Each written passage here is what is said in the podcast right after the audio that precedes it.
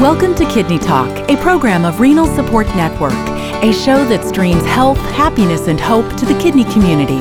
You can download all Kidney Talk shows from iTunes and find a variety of resources to help you navigate this illness at rsnhope.org. Please welcome your host, Lori Hartwell, who has lived with kidney disease since the age of two. Well, welcome to Kidney Talk, everyone. Um, I'm very excited today because it's not often I get a chance to talk to somebody who has this incredible historical knowledge of kidney disease. And I'm very lucky today because I'm speaking to Dr. Michael Fisher. He's a nephrologist from the 1970s. He's got vast experience on treating and caring for patients. And he's going to share a little bit about that, but also he's going to share a little bit about his journey of overcoming an illness. And it led to him writing a book of really understanding what it's like to have an illness. And uh, I'm very excited to have you here, Dr. Fisher. Thank you, Lori. I'm, I'm really excited to be here too. So I, I always like to ask this question: What what made you decide to become a nephrologist? When um, I was in medical school, and I didn't really have a clue to begin with, but I began to narrow it down to internal medicine because I don't think I had the temperament to be a surgeon. But mm-hmm. I love the uh, concept of internal medicine, where you really have to know how the whole body works, and you have to be able to communicate with your patients and their families, and and uh, take all of the data and put it together and become like uh, Sherlock Holmes, come up with a diagnosis, and then shepherd your patients and the family through, through you know through whatever the problem was. So I read Harrison's textbook of medicine, and as I read it in my senior year, I just was glued to the parts about kidney disease. And mm-hmm. back in the 60s, when I was in medical school, quite honestly, it was like the dark ages of kidney disease they didn't really understand the nature of most kidney diseases. Immunology was just just a thought; it had not developed at all. So I was sitting in um, a pathology class, and Dr. Jones um, was giving a lecture, and all the lights went out. And it was a lecture on the glomerulus, which is you you well know is the unit of function of the kidney. Mm-hmm. And he was doing some of the earliest research, um, and he put these electron micrographs up most of the class fell asleep when it got dark, and I was fascinated by the structure of, of the glomerulus. So that really, really turned me on. And then I read a lot about kidney disease. And finally, when I had my final exam in medical school in medicine, I had an oral exam by a nephrologist of all people. And because I was so focused on nephrology so early on, I got an A in, in, the, in the exam. And uh, from that point on, I was really turned on, even though it was there was there were many more questions than answers. And the last thing was during my internship, I had a nephrologist as an attending, and uh, he made it so exciting. He was really interested in uh, the early field of immunology, which was developing, and we would look at a urine analysis together. And it was like the poor man's renal biopsy. When you looked at the urine analysis with him, uh, you could almost make a diagnosis because he was so astute.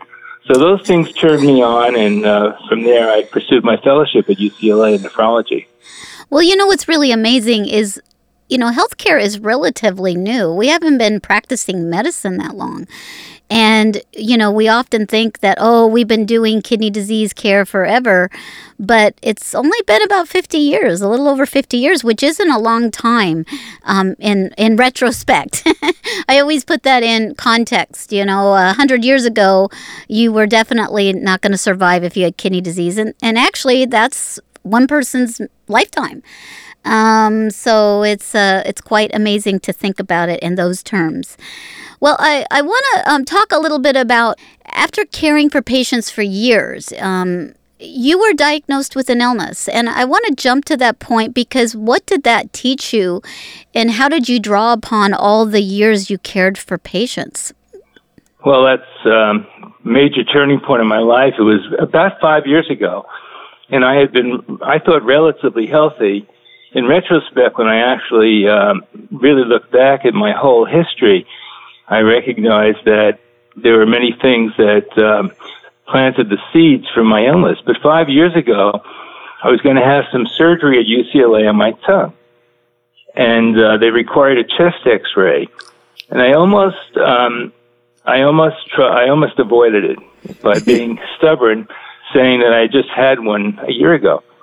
But I, I luckily was a good patient and listened and uh, went had my chest X-ray and I felt everything was fine. I was supposed to go back to the office, and I just walked into the radiologist's office, which was right there, and as I usually do when I review chest films, and it was a surrealistic experience because he began talking about the chest X-ray that was up on the board, and I looked at it and I gulped because I saw something that I didn't like. I saw a density in my left lung, and uh, he he talked about that chest X-ray as if there was a different patient. It was me. Oh wow! Long story short, I had lung cancer. I had a, a lesion in my lung. I'm a non-smoker. Uh, and uh, there there are reasons for it that I that I can that I, I think I figured out now how my immune system was affected by various things. But long story short, um, before I knew it, I was I had the uh, tongue surgery at UCLA, and there was a great danger, of course. And my fear was that the tongue may have been cancer also, and uh, what was the link between that and the mass in my lung? Fortunately, the lesion in my tongue was was infection, but uh, ten days later they removed the left upper lobe, and from that point on, uh, during my convalescence, which was a long one because uh, there were some complications, you know, I had ample time to really reflect on um, on my patients, and now that I had walked in their shoes, um, um, I understood what it was really like to be a patient, not to be, you know, to have joined the ranks of the of those who were not. You know, we used to we talk about uh, patients being we talk about being really healthy, but we're temporarily healthy, and I was once a member of the temporarily healthy group and that all changed. And um, while I was recovering, um, I, I really thought about my patients, and I thought about, uh, and that's where I really got a tremendous inspiration, and their courage and their uh, spirit and their ability to, uh, you know, the power of the human spirit, their will to live, um, demonstrated the very noblest qualities of human beings the resilience, the determination, and hope to overcome complex illnesses.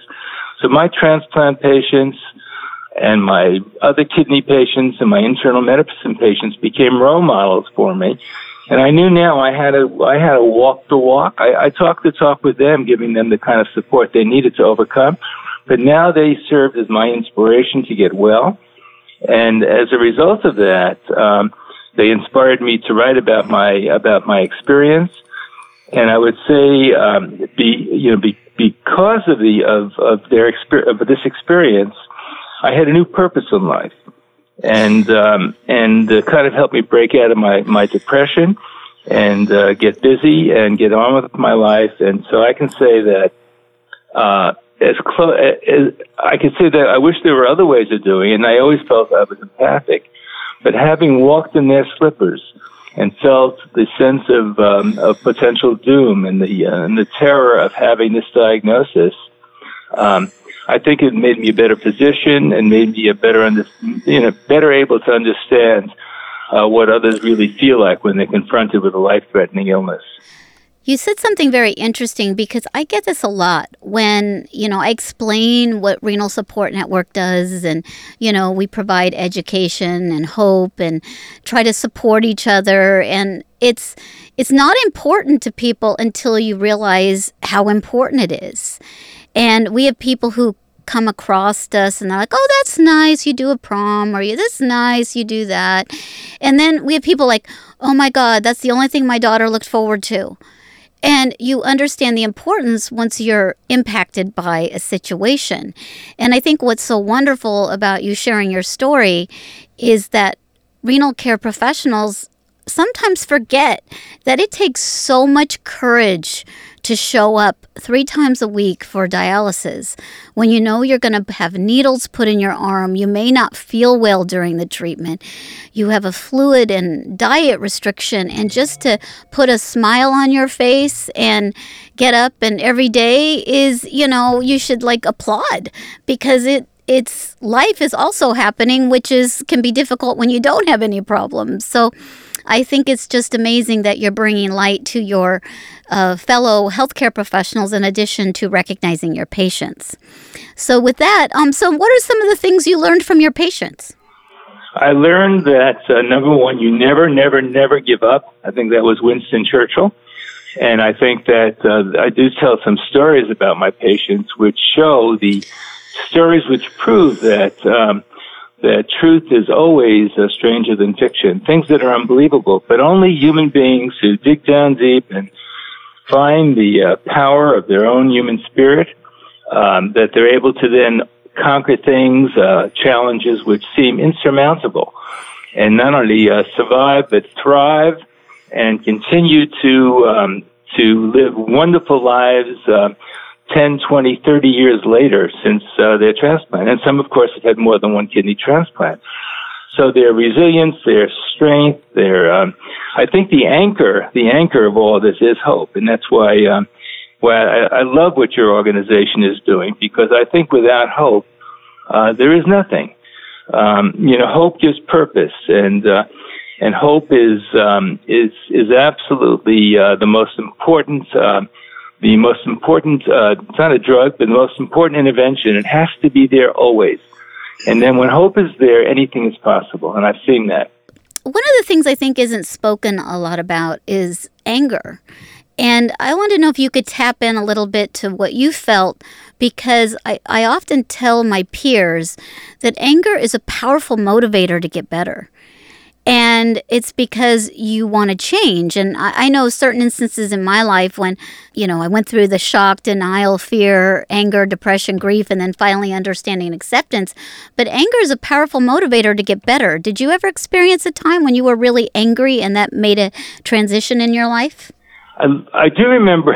I remember that, and my medical history goes back to the, to the early 1990s when I had very severe diverticulitis which was relatively life threatening, but I was too young to understand it then. And but I remember being um, treated like I felt myself like on the conveyor belt. I call it the medical conveyor belt, mm-hmm. and like a, like cattle. And uh, and it didn't matter that I was a physician. It wouldn't matter who I was. I was treated. Uh, it was not humane, and I didn't like it. And I was very angry about that. And then, of course, I was I was um, subjected to a medical procedure and nobody was there really to supervise it and had, hadn't thought it out very well. And as a result, I had very, very severe pain, and nobody came to my aid, and there was there were no professionals, including physicians. And I was extreme, very angry, and I was angry, and I wrote to the administration that this shouldn't happen to anybody. And uh, so that kind of anger spurred me, you know, really uh, motivated me to make sure that that this type of preventable problem would never uh, hurt my patients. But when I was sick with the lung cancer and was recovering from the surgery, I didn't have too much time to get angry. Um, I think that I think the I mean that was not. I went through those stages. There was certainly depression, this letdown. I felt my purpose in life was gone. I had been working uh, not full time. I was getting older. I was seventy but I was still seeing uh, patients and taking call and very involved in teaching and various things. Came, my life came to a sudden stop, and then I, but I already reached the age of seventy, so it's not, you know, I, I began to rationalize. So right. I, I was depressed. I was um, debilitated.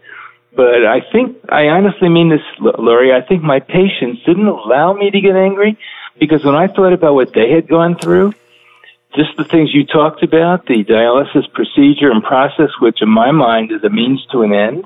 It's a means to staying healthy and well until you get that kidney transplant. And in my mind, the kidney transplant is the holy grail, and we, all of us nephrologists, should be educating our patients about um, how we can get the kidney transplant as soon as possible. But my patients were so powerful that they helped me get through this and become proactive before I, I, I you know, I waddled in a type of uh, self pity. And as a result, and with some good luck and very good doctors, I made a very good comeback. And I feel better. I feel almost grateful for having been ill because I feel that my life has taken a different course uh, than it would have if this didn't happen. But I feel like I have a better understanding of the of the whole picture of being a doctor, a patient. We're all the same. We're all human beings and we can all suffer, and we have to recognize that um, that I think the best kind of doctors have to really empathize with their patients. I think one of the interesting points you made is that when you had that situation happen to you is it's almost like post traumatic stress. You you recall it, you remember it, and I, I like to remind healthcare professionals that it's it is difficult and you know you basically took action and tried to change things. And i try to educate my peers that you know look if something's going on where you don't feel that care is being administered properly you need to speak out in a way and write a letter. You you can't yell and scream in in the middle of the of the hospital or the clinic because that's not going to get you anywhere. You need to sit down write the letter be thoughtful and give constructive criticism and ask for reply. And, you know, those types of actions make you feel better. And they do for me, anyways, because, uh, and it's um it's it is but it, it there's a lot of opportunity for error when you go to a treatment three times a week you know i mean you go to the clinic I mean, I always think, you know, you take a flight, and, you know, I've taken 10 flights in a year, and, you know, three or four had problems, maybe even more nowadays. And the more flights you take, the more opportunity you are to be disappointed or have a bad experience and you also have an opportunity to have a good experience. But as human beings, we don't always talk about our good experiences. We talk about our bad experiences. That's a way we cope. And I think people need to remember that when patients are going to dialysis three, four times a week, or they're dealing with home dialysis, they're more likely to share the stories that are that are holding them back to process them. And the best thing you can do is say, "Yeah, I understand it's really difficult. You've been through some. Just listen." and and let them process those emotions. But having said that, uh, tell us a little bit about you know what people can learn from your book, "Surviving Kidney Disease: True Stories of Love, Courage, Hope, and Heroism for the Future." Before I, I comment, Lori, I just wanted to comment on what you just said because I think it's so critical that our patients uh, are given the uh, total freedom to express their feelings at all times and that physicians and other professionals in the dialysis unit are not defensive, but actually welcome whatever the feelings are of the patient, mm-hmm. because um, it's such a profound experience, and lots of folks just uh, internalize it or don't feel that. Um, they're they're intimidated. They feel they need patients need to know that their well-being and their survival and their ability to get a kidney transplant and have a normal, more normal life depends very much on being the squeaky wheel. Um, they are consumers. They're they're actually getting a service, but there's always this this thing in the relationship between the, the doctor and the patient. Where sometimes the patient is afraid to speak up. Patients must speak up, and we have to support them and accept their feelings at all times.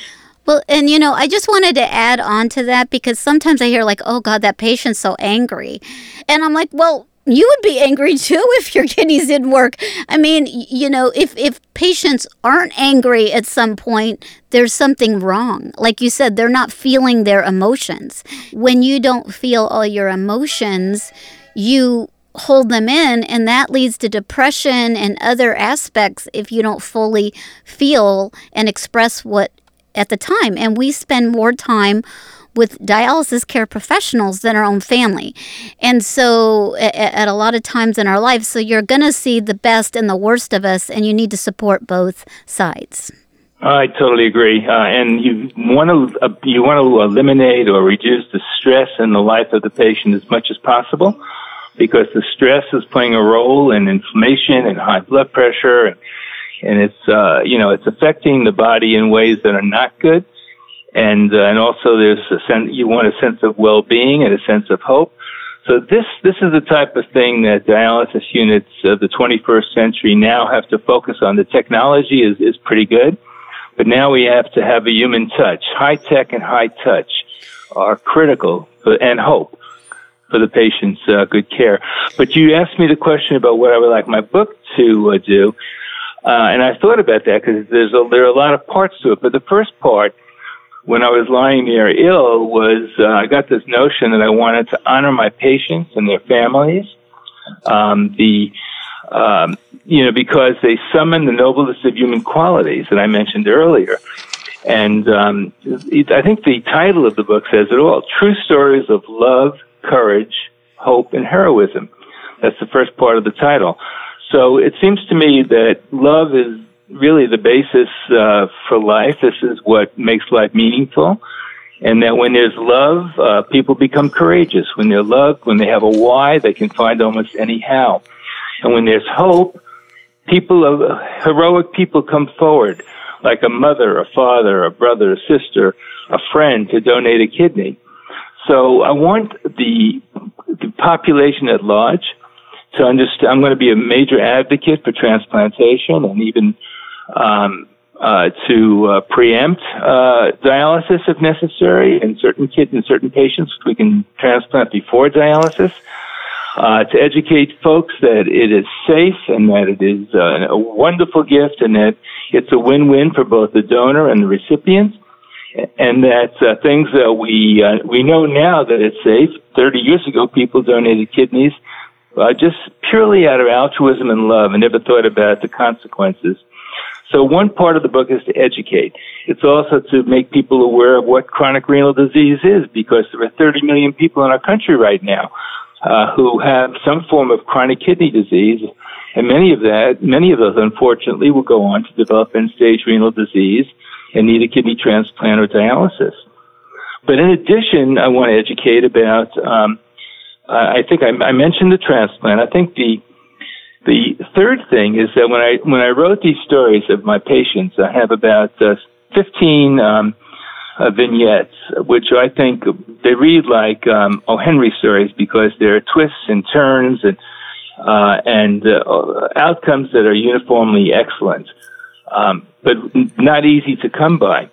But when I read these stories, I started to think about my patients and the group of patients that had autoimmune disease, such as lupus or rapidly progressive glomerulonephritis, a whole host of diseases that can cause kidney failure, um, I, I noticed a trend that there was a, an enormous amount of stress in their lives when they were kids and adolescents. And then, for example, a disease like lupus would, would strike.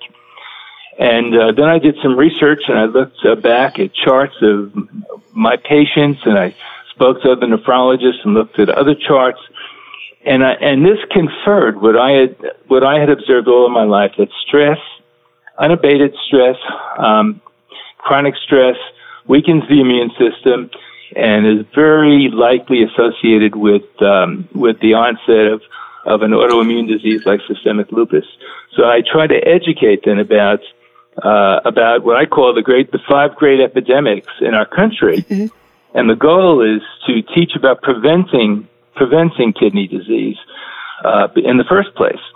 And um, the other, so the, the great stresses are are you know the great epidemics in my mind are stress, uh, obesity, diabetes, heart uh, heart disease, cardiovascular disease, hypertension, and then ultimately end-stage renal disease. They're all totally interrelated.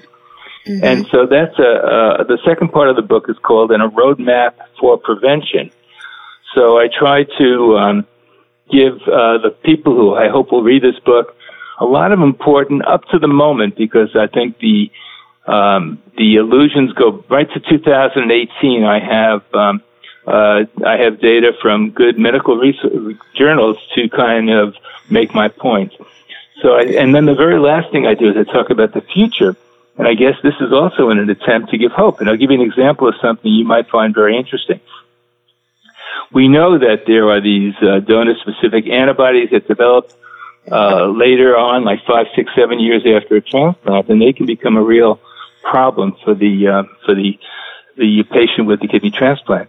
Well, there's a st- I can't mention where it's happening yet because it's a bit of a secret. Uh, but there's a study going on now using an intravenous form of, a, of a, a something called interleukin 6, which mm-hmm. is a mm-hmm. leukocyte. And um, if this um, this is a this is a drug which will block the interleukin six, which may be responsible for a lot of this later in life later chronic rejection. I know chronic rejection. So this to me is a, a, an incredibly positive thing. If it's uh, and I have one patient in that study. Oh, that's wonderful. Uh, and then, of course, there's the biomechanical kidney, which is being developed at San Francisco, which is starting clinical trials right now. And in the future, 3D printing of a kidney. There's a lot to be hopeful for. Right. You know what? Uh, an illness is too demanding when you don't have hope. And Dr. Fisher, I really thank you for sharing your story. And before we wrap up, can you tell everybody where they can get your book? Is it available on Amazon or do you have a website you want to share? I would like to. Yeah, it's uh, the website is one word: survivingkidneydisease.com. Okay, so that's that's easy to remember. Survivingkidneydisease.com. Yeah, and it's available um, at Amazon. And uh, well, it's such a wonderful accomplishment to write a book. And I thank you so much for sharing your story, sharing your patient stories of courage and resilience. And uh, I look forward to you know catching up with you in the future and hear what you've learned from you know people purchasing your book and giving you feedback and and uh, just all in all i think you're such an insightful man it's been very wonderful to interview you so thank you thank you so much Lori, and i look forward to really uh, being a major supporter of the, of the renal support network and the work you're doing because i think it's critical Thanks for listening to Kidney Talk, a program of Renal Support Network. Please make sure to find us on Facebook or sign up for our newsletter at rsnhope.org. Kidney Talk is intended for informational purposes only. It is not intended to be a substitute for professional medical advice, diagnosis, or treatment from your physician. Always seek the advice of your own healthcare provider regarding your medical condition.